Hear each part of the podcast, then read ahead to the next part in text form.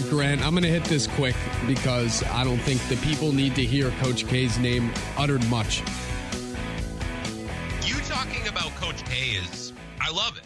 It's like watching Bobby Flay make barbecue, Ugh. listening to Eric Clapton play guitar. Like you, this is you. This is what you're great at, is just smashing Coach K, even when Coach K isn't really in the news. I love it. I appreciate that. I I thought when he retired, my first thought was I hope Duke wins six of the next eight national titles. So Jon Scheyer surpasses Coach K in everything, and then we can wonder about whether Coach K was actually that good of a coach. That's what I want to happen. I'm rooting for Duke really now that he is gone, and because I love Amile Jefferson, their assistant coach. So that is that is the overall take. I I just like let's let Coach K retire. I don't need to see updates about whether he's going to be at games and all that other crap. I'm done with it. I like we we went through the disaster that last season was and the final four and the joke of the media coverage that just would not stop putting him on a pedestal. He deserved it, but at the same time, he came out in the media and said, "Oh, I I can't believe my team has faced this big distraction this year." It's like, dude, you caused it. You were the distraction. Jay Wright, the most classy guy in all of college basketball, stepped away after the season. His team made the final four. He did it as everybody should. Amen. That's it. There's Coach K. Um, going to the NBA for a second. I wanted to touch on this. Coach K's going to the NBA. Oh, honestly, I hope you so. think- do you think he'd do better or worse than John Beilein did in Cleveland? uh, better because I don't think he would be fired for calling his players thugs. Slugs. Slugs. Sorry, man. That was that was tough. That was really tough. I I feel for John B because I really I was always a Beilein over Izzo guy. Like I really like John Beilein. That's tough that that happened to him, but we don't talk about that enough and how funny that whole storyline was. Man, I feel bad. Um, but yeah, yeah. The NBA, anyways. Go ahead. You were saying. the 2023 NBA Finals odds are out, and I'll go down the first six, uh, first five actually. The Warriors, the winners of the one that just ended, plus 600. The Boston Celtics, plus 600, drastically overvalued, if I may ask. I was gonna say They are. say, lay lay money with that number. Go They ahead. are Have fun. not getting back to the finals. The Clippers plus 600. Don't understand that. Don't need you to explain it though. I'm totally fine not knowing anything about the Clippers on I June 20th. Uh, the Nets plus 700, and that's going to get interesting in about a Why? minute. And then the Bucks plus 750. And I don't want to craft this as the Bucks are being disrespected by Vegas. Incredible value though. Instead, I'm going to craft it as go bet this. yeah. Like go to be the the team with the third highest odds in the East when you are undoubtedly the best and most consistent team in the conference. Man, I would be sprinting with that ticket. I weirdly would feel better about the Heat pulling off some weird Heat trade and winning the East over the Celtics or the Nets. And I hate the Heat. I don't think they're that good, but I believe that the Heat could actually have a really productive offseason, unlike the Nets. You know, that's bizarre. Why are we still clinging to the Nets? It's an idea. It's never played out as an actual thing, and we just cling to it. Well, you mentioned the Nets, Grant. Uh, Shams Charania this morning tweets out an article. Sources: Kyrie Irving and the Nets are at an impasse in conversations about his future in Brooklyn. Surprise, surprise. Clearing the way for seven-time All-Star to consider the open market. The Lakers and the Knicks expected to emerge among the suitors. Boy, does that not surprise me at all. I think they're negotiating in public. I don't think he's going anywhere because Kevin Durant doesn't want him to go anywhere. And the Nets aren't going to let an asset like that walk. Think about the NBA. Nine times out of 10, you're better keeping a guy, even if it's not perfect, because that money comes off the books. That's money that can be used in a trade swap. And it's an asset that you no longer have, and you don't really have a way to get it back. Unless his name's I Ben he'll be Simmons. Yeah, unless his name's Ben Simmons. Or James Harden for that matter. quickly. Yeah, Lose- both teams should get rid of both of those guys. I feel like they're negotiating in public.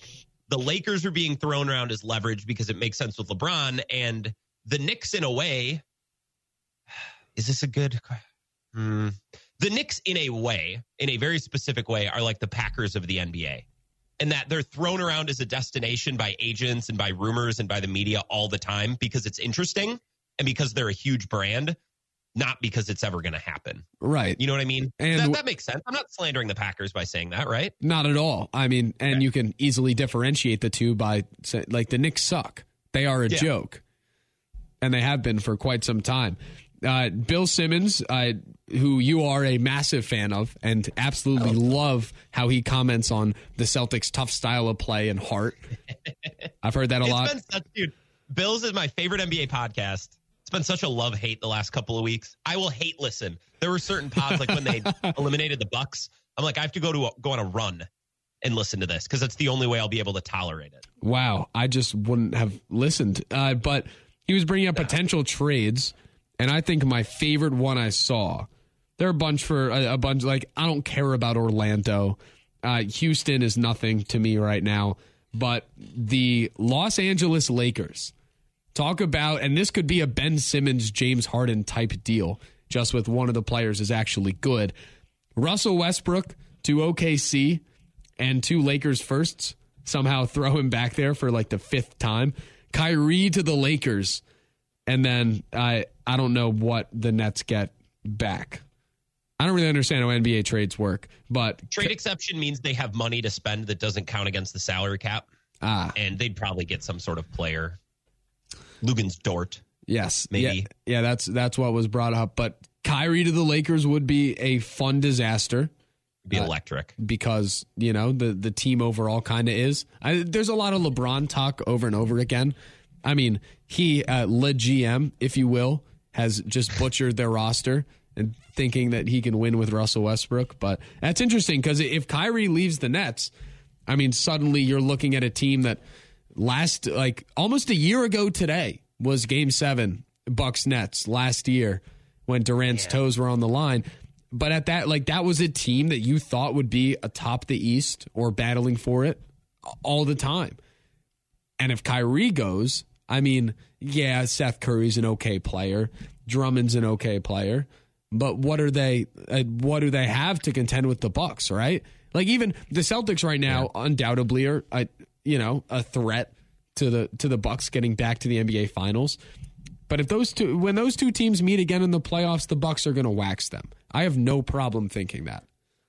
I hope so. The thing that the issue with the Nets is if they ship Kyrie out of there, and a lot of these trades, I'm assuming that Bill threw around, Brooklyn's going to get the worst end of the deal. Anytime you trade a superstar, you're going to get the worst end of a deal. But the Nets are probably looking at trade exceptions or smaller role players. Right. The issue is they can't run Kevin Durant into the ground like they did last year. He he carried that team for long stretches. He's aging and he's not LeBron or Giannis. He's not a physical Iron Man like like even Westbrook. So he gets to the first round of the playoffs and he's gassed, and all Boston has to do is beat him up, and that's good enough. You know they can sweep him in four games. So that's what I'm worried about with Brooklyn. If they ship out Kyrie, who's carrying the load for months at a time in the regular season? Ben Simmons hasn't even played in years, so theoretically him. But I I'll believe that he's going to play when we see it. You know. Oh, I can't wait to watch him play there. I can't wait to root against that team. I, That's not going to work. It never's worked. I don't know what suddenly, like, there are things throughout sports where a change of scenery happens and suddenly we think everything's going to be different. Like Antonio Brown. Oh, he goes to the Bucks. Maybe he'll finally be a bearable teammate. And he was until he wasn't. Like, I don't know why we think suddenly things can just snap and change. They don't change. Like, we know who Ben Simmons is. He hasn't won anywhere. He didn't even make the NCAA tournament in college. Like, come on now. that's weirdly look back at the history of Ben Simmons. That's the one time that maybe not the one time, but that, that's the time where the book on him from the very beginning was correct. Because guys come out through the draft and like, well, he couldn't even get his team to the tournament or he quit on his team. And it's like, wait, all of that was showing us exactly all along. All of that did matter. It's kind of funny how that played out with Ben Simmons. Russell Westbrook is another one. You know, he's been on how many teams in how many years now, and you think, oh, this will be a better fit. This will be the year he figures it out or changes it up. And a lot of times in sports, players just don't change. But all too often, we're wanting them to change and expecting them to change, and we're left disappointed. Like Aaron Rodgers throwing to rookies. Or in NFC championship games, in general. Well, yeah, but more so going into this year, everyone is championing Christian Watson as the next Ja'Marr Chase, and Romeo Doubs is finally this this amazing burner that was a steal that nobody else saw was good. It's like I'm excited to watch all of them play football. And I think the team is going to be slept on entering the year because of the lack of Davante. But I don't know what has gotten into us that suddenly we think Rodgers and these rookies are going to just click it from day one. Like, no, Rodgers is going to force the ball to, and force is a strong word, but he is going to mm-hmm. give the ball to Allen Lazard, Randall Cobb, and Sammy Watkins, and hopefully Tonyan if he's healthy for the first five weeks of the year, and then Watson will break out. Sounds like you've been hanging out in the same corner of Packers Twitter where they're talking about Kurt Benkert being a sneaky, you know, chance to get a job. Well, you know, Daniel Jones burns out. You know, they need a quarterback. Maybe they come calling for oh. Kurt Benkert. Dan- Daniel Jones stinks, by the way. I had Giants yeah, fans tell me for so. years that he was turning a corner. Daniel Jones stinks. I no, it's more that I, I do a lot of listening with my job, right? It's like it, yeah, instead of necessarily it. crafting the conversation, oftentimes uh, there there's a great conversation happening on air, and I do a lot of listening, and I hear everything that's said. I see all the comments, and some things about the Packers changing going into this year, I think, are true with how the offense runs using AJ Dillon and Aaron Jones. I'm excited for that. Uh, hopefully, the tight end position's back, but it's this instant connection with rookies thing that I just can't get over. Like, I, I just can't see it instantly happening.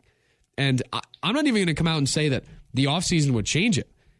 Like, I don't care if Rodgers isn't at OTAs. Like, I, I honestly, I hope he's at training camp just because it's the season.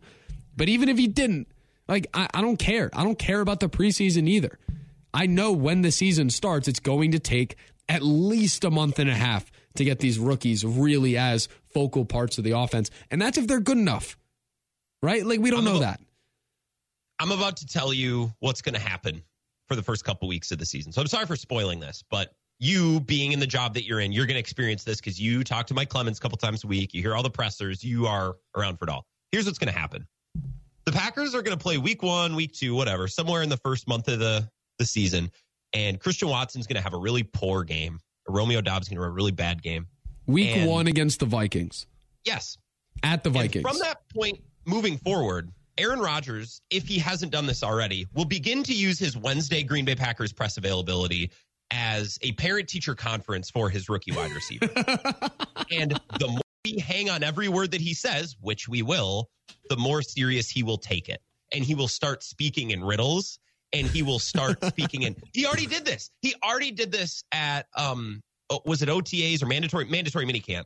When he was asked about the expectations for the young wide receivers, you could already you already got a dose of it. Where he's like, well, they know what's expected of them with unspoken connections and you know unwritten things and unspoken things. And they got my buddy Randall Cobb here, and he'll t- he'll show them the ropes. Like he is the mouthpiece for these guys, and he will take his Wednesday pressers as uh, not as an opportunity, but no, he will treat it as a responsibility to educate us and to keep us in the loop with their development.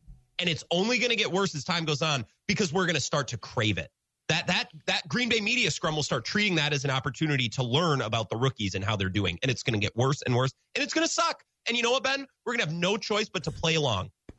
That is, we're going to have to. We're going to have to play the cuts on the show, and we're going to have to. Oh, Aaron Rodgers said this, and it's going to be a whole thing, and it's going to suck. That is I'm so sorry to spoil, but this is what's going to happen. No, that is spot on. I, the parent teacher conference comp, I think, is perfect. Yes. Yet I am also in a point as a radio producer every day. I know what works and what doesn't work. and I know that I, playing Aaron Rodgers sound bites works. So it is what it is. But it's, it's yeah, he talks for more man. than nine seconds at a time. Yeah. Like you, you try to use Craig Counsell pressers for content. It's like, that's all you're going to give me, Craig? What am I supposed to do with that? Don't even get me talk for a minute and a half. Don't even get me started. I I am I've criticized Matt LaFleur since the moment I started working in this market. He gives me and this is I'm putting the me in media and the I, both of them at the same time. I cannot stand the few amount of worthy drops that come out of his press conference. There's no like uh, he says something stupid as a sarcastic joke, but then I can take it on the drop board and use it just for pure comedy. I'm in this Yeah. just for the drop board for comedy. He gives me nothing. It's the same every time, and he is a tremendous football coach. And I, I'll always compliment the job he does on the field and with the mm-hmm. team and with catering to Rodgers and what he needs. But man, give me something at the podium, just something. This is the blessing and the curse of Aaron Rodgers. We at times can't stand him, and it sucks that during the season I have to allocate hours talking about things that he says that don't matter at all, at all. But it's such good content, and it makes our job so easy. This and is I hate it and love it. this is the one actual Lafleur. Actually, I have two, one of them came last week somehow, but this is one. just see how he responds to the load.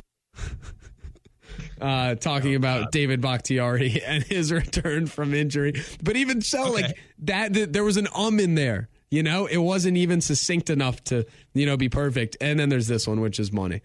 Man, that's a great word. I don't even know what that means.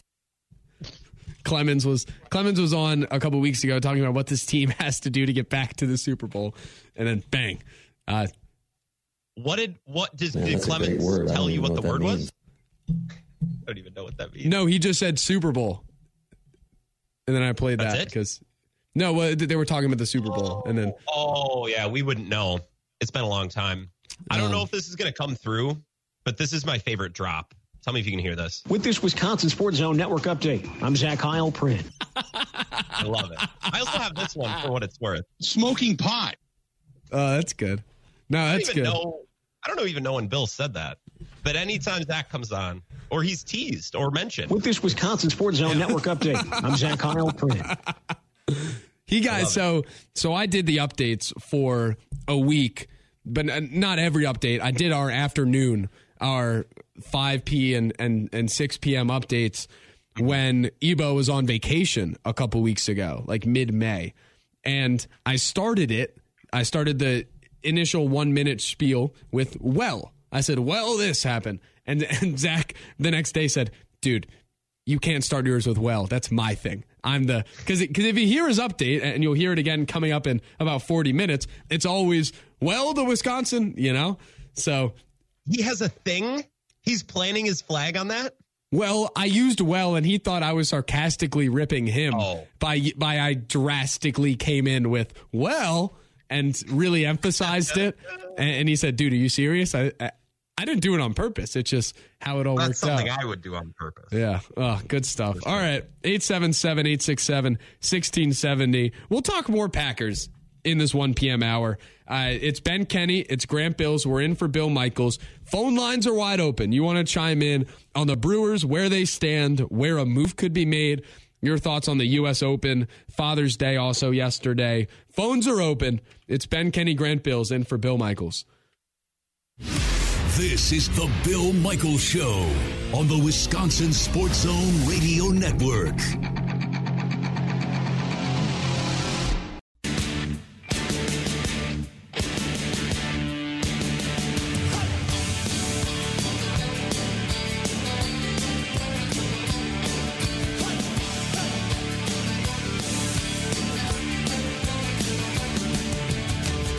Right, welcome back in. It is the Packers propaganda segment of the Bill Michaels Show.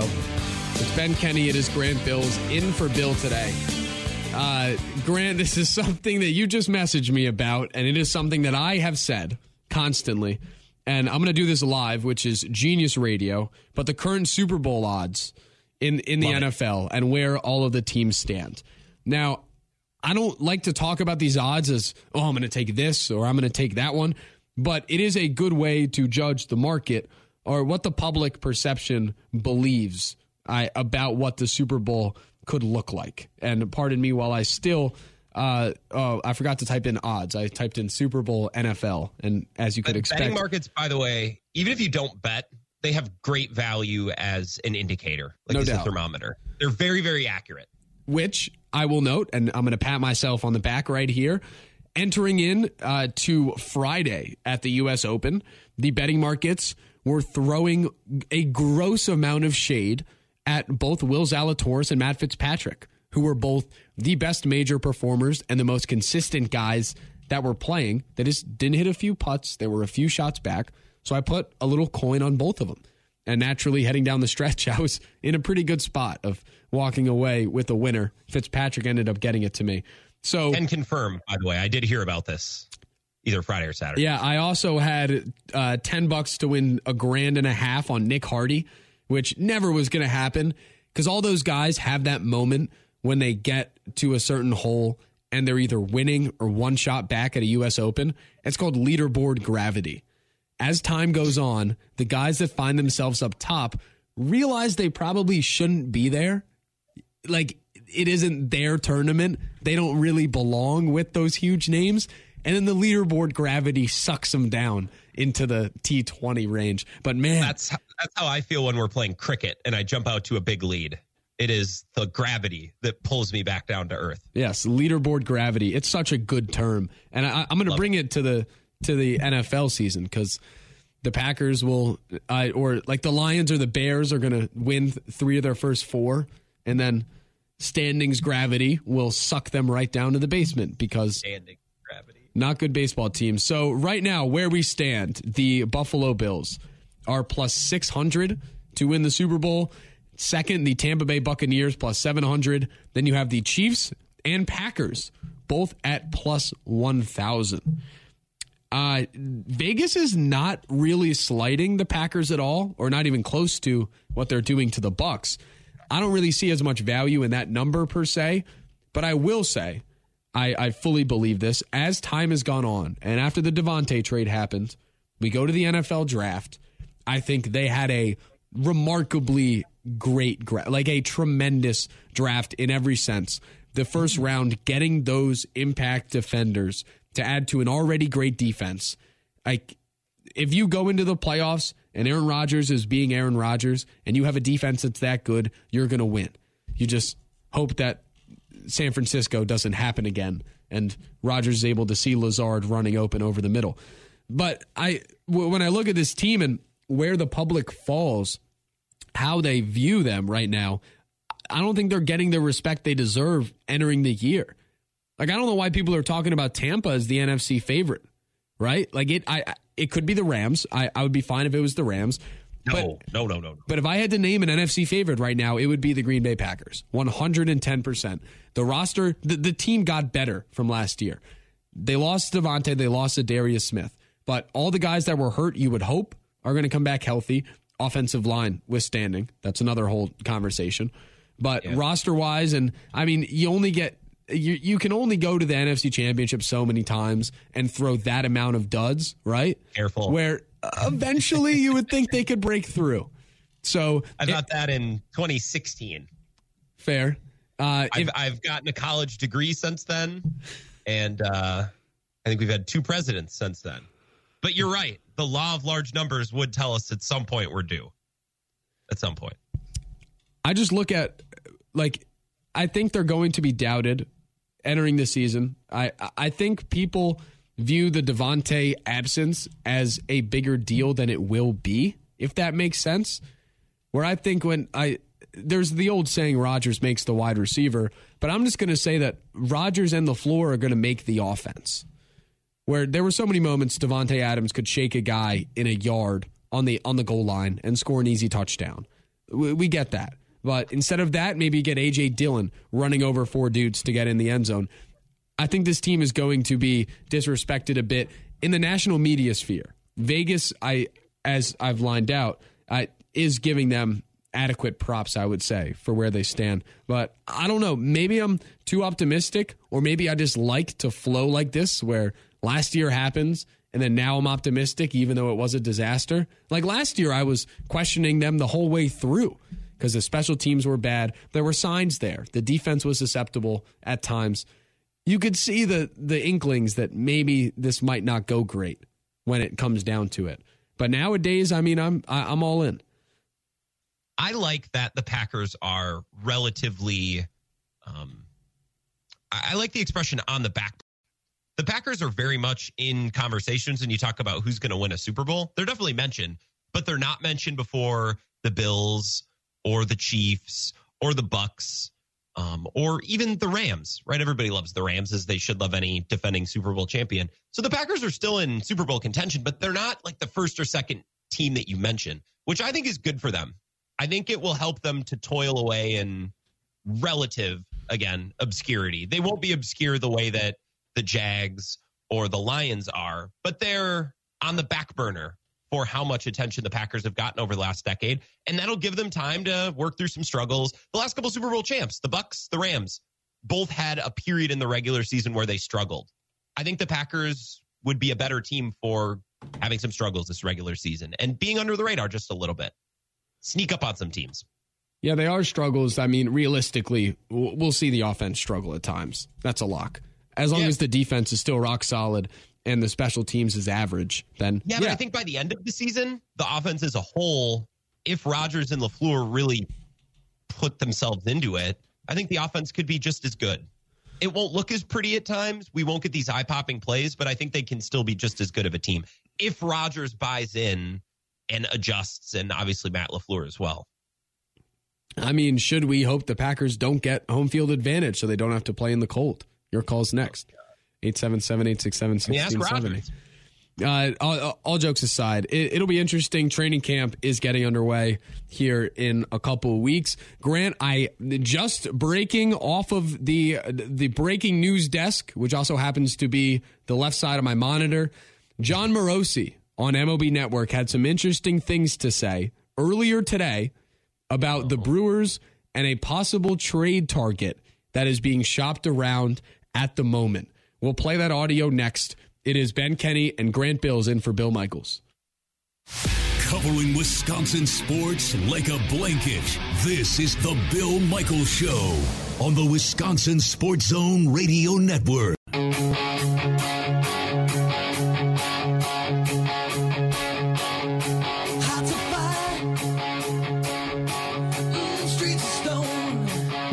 Back in Bill Michaels show. Couple segments left before we get out of here. Bill is back tomorrow. 877-867-1670. I mentioned it heading into break. Uh, Jon Morosi on MLB Network earlier today had this to say about a big time trade target and the Milwaukee Brewers. The picture being a bit clearer as we head to the trade deadline is a good thing. What is the plan in Kansas City right now? I think Andrew Benintendi, Lauren, is going to be one of the most highly coveted lefty bats anywhere in the major leagues this summer. And I'm already hearing reports about different teams starting to show some preliminary interest. I'll mention two of them right here the Milwaukee Brewers and the Toronto Blue Jays. Both have had some needs for lefty power. You, just covered earlier on in this hour uh, the great career of Lorenzo Cain and his time in Milwaukee coming to a close they do need a bat. And you think about how well the Cardinals have played of late, uh, whether the, that move happens now or closer to August 2nd, I think Benintendi to Milwaukee would be a tremendous fit. And the Blue Jays, they're so right handed. They're, of course, trying to catch up on the Yankees right now. Benintendi could be a great fit for Toronto. He also might actually be a pretty good fit for the New York Yankees as well. But I, am feeling pretty sure that by the morning of August the 3rd, Lauren, Andrew Benintendi is playing for a different team Ooh. besides the Kansas City Royals. Ugh, all right. I mean, Grant, we had brought him up earlier. First, I want to dispel something Morosi said. He said the Brewers are in need of lefty power. Let's not act like Andrew Benintendi is a massive source of power. I think we need to throw that that whole part of this out for a second. He's slugging 382 on the season. He has two home runs and 11 doubles. Slugging 382.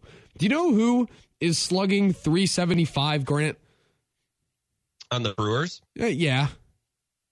Hmm. No. What? What is it? Yelich? Christian Yelich is yeah. is slugging almost the exact same as that. And if you have eyes and have seen Yelich play this year, you know I test the power and the pop is not there. So I don't want to talk about Benintendi as this prolific power threat. First of all, that's not like a Rowdy Tellez. He's going to bring power to your lineup. I'm out on this. I don't want this to happen for the Brewers. I think he is a Benintendi's a good player. His best year came in 2018.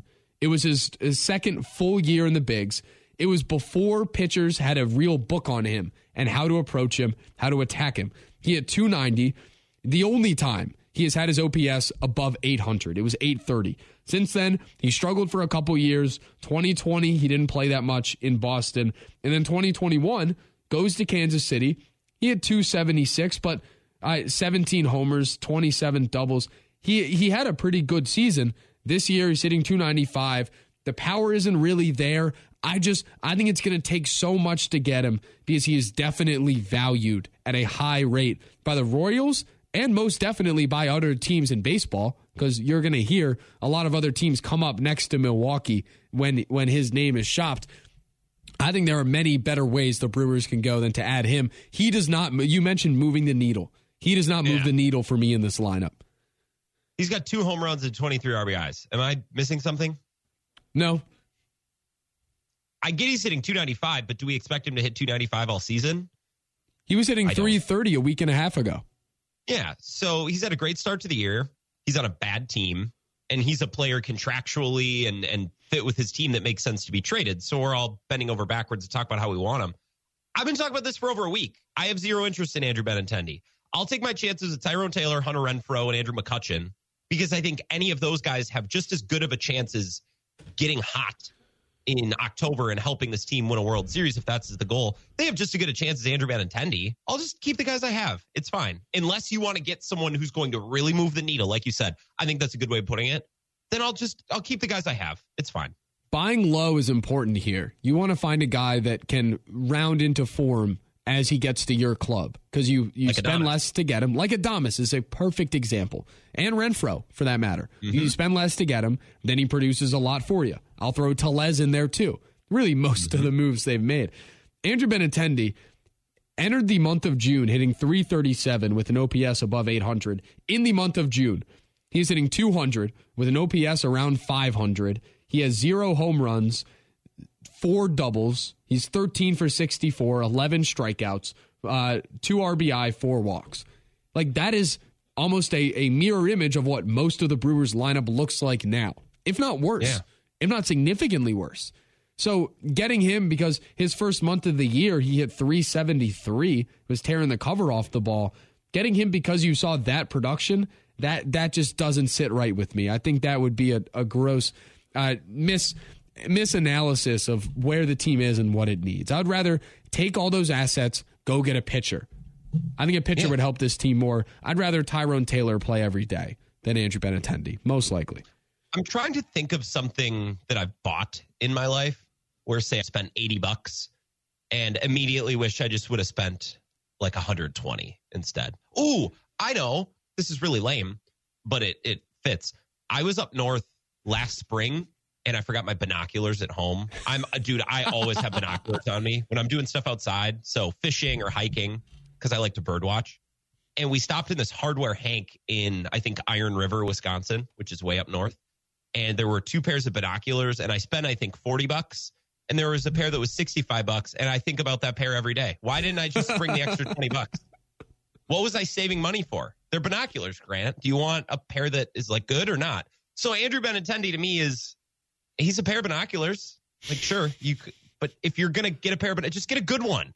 The the Brewers have a lot of $40 pair of binoculars. We they don't have a 70 $80 pair. So if you're not going to spring for an upgrade, just keep what you have. It's fine. That's good. Uh, that's a good analogy. Mine would Well- only be the only thing I buy and I wish I spent more on are sports tickets. Whenever I buy tickets Oh. and I get to the ballpark, I always wish I'd spent thirty dollars more to sit closer. And that's just Concert a for me. yeah, that's a family. that- That's just a family thought that we've always believed in.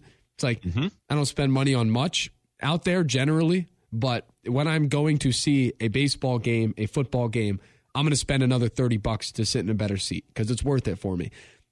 But still, at that point, it- it's not a. Uh, I I agree. It's the same thing with the binoculars. I think that in the moment, but also that's not moving the needle of how I Yeah. really ingest the game, unless it's nosebleeds to the Diamond Club or behind home plate, right? So when you're sitting there, you're thinking, "Oh, I wish I was sitting a little bit closer up," but that's not moving the needle of whether you enjoy the game. This isn't going to move the needle of whether the Brewers win really anything. Yeah, it was nice to have that pair of binoculars. Don't get me wrong. I think I spotted some.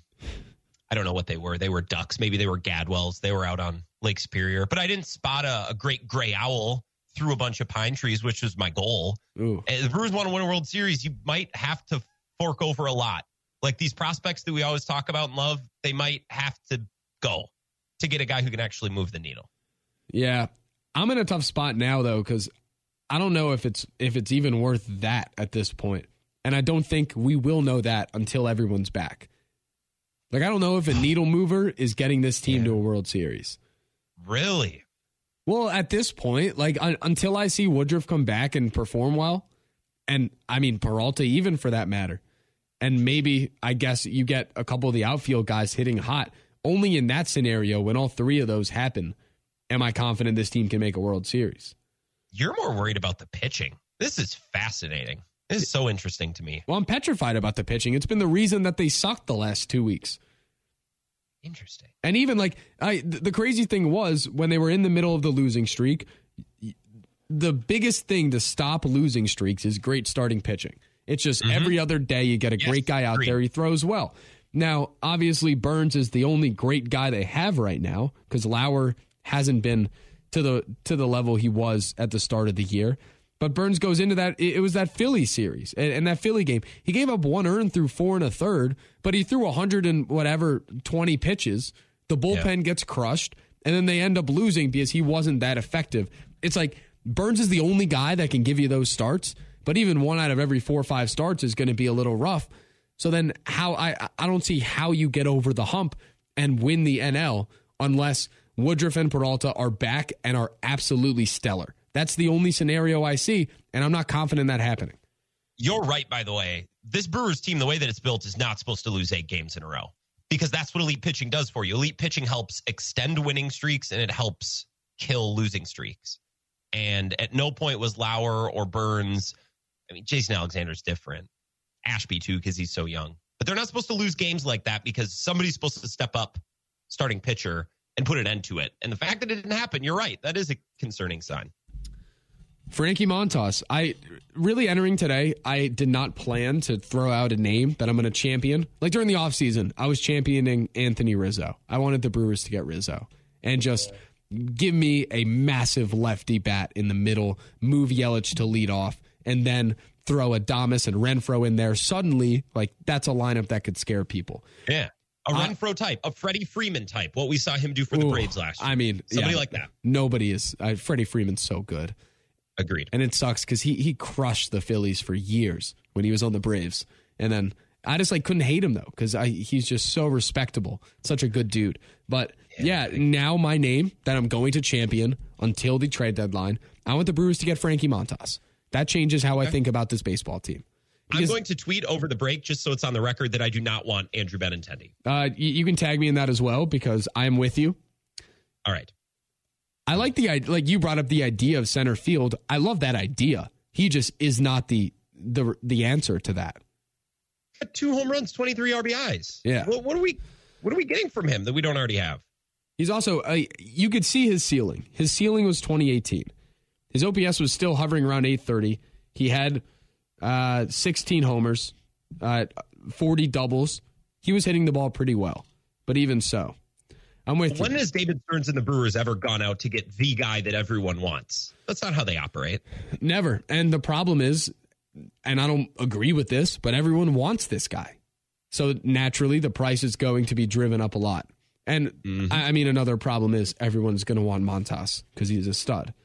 Uh, I forget what his exact stats are right now, but I another guy comes up a lot, but he's on my fantasy team. Uh, steal of a draft pick, if I may add. But right now, he is sitting. He is three and seven with a three five ERA.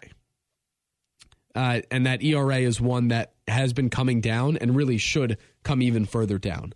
But he loses every start because the A's just can't get him run support.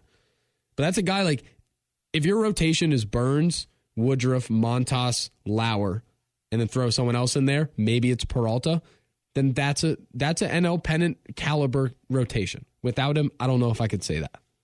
And you could you could move around displaced of rotation, You want to go to a five man, or if Houser or Lauer somebody loses their spots, nobody better than Craig Counsell to figure out utilize that arm.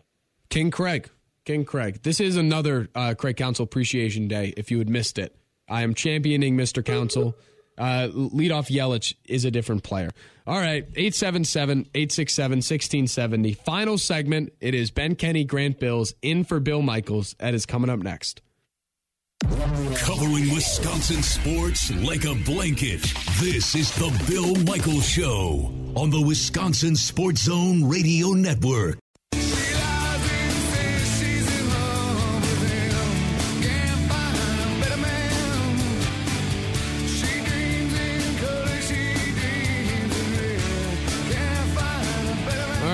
Final segment of the Bill Michaels Show on this fine, fine Monday.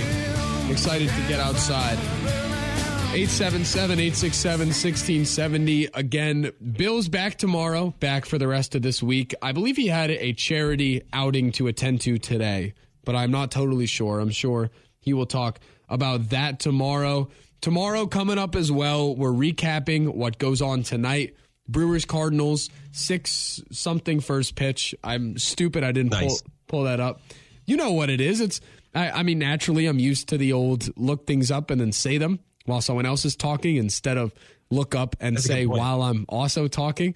But Brewers tonight. it's seven ten though. By the way, six thirty five pregame Cross Bruce Radio Network. There you go. Maybe that's yeah, that is probably the time that I was remembering.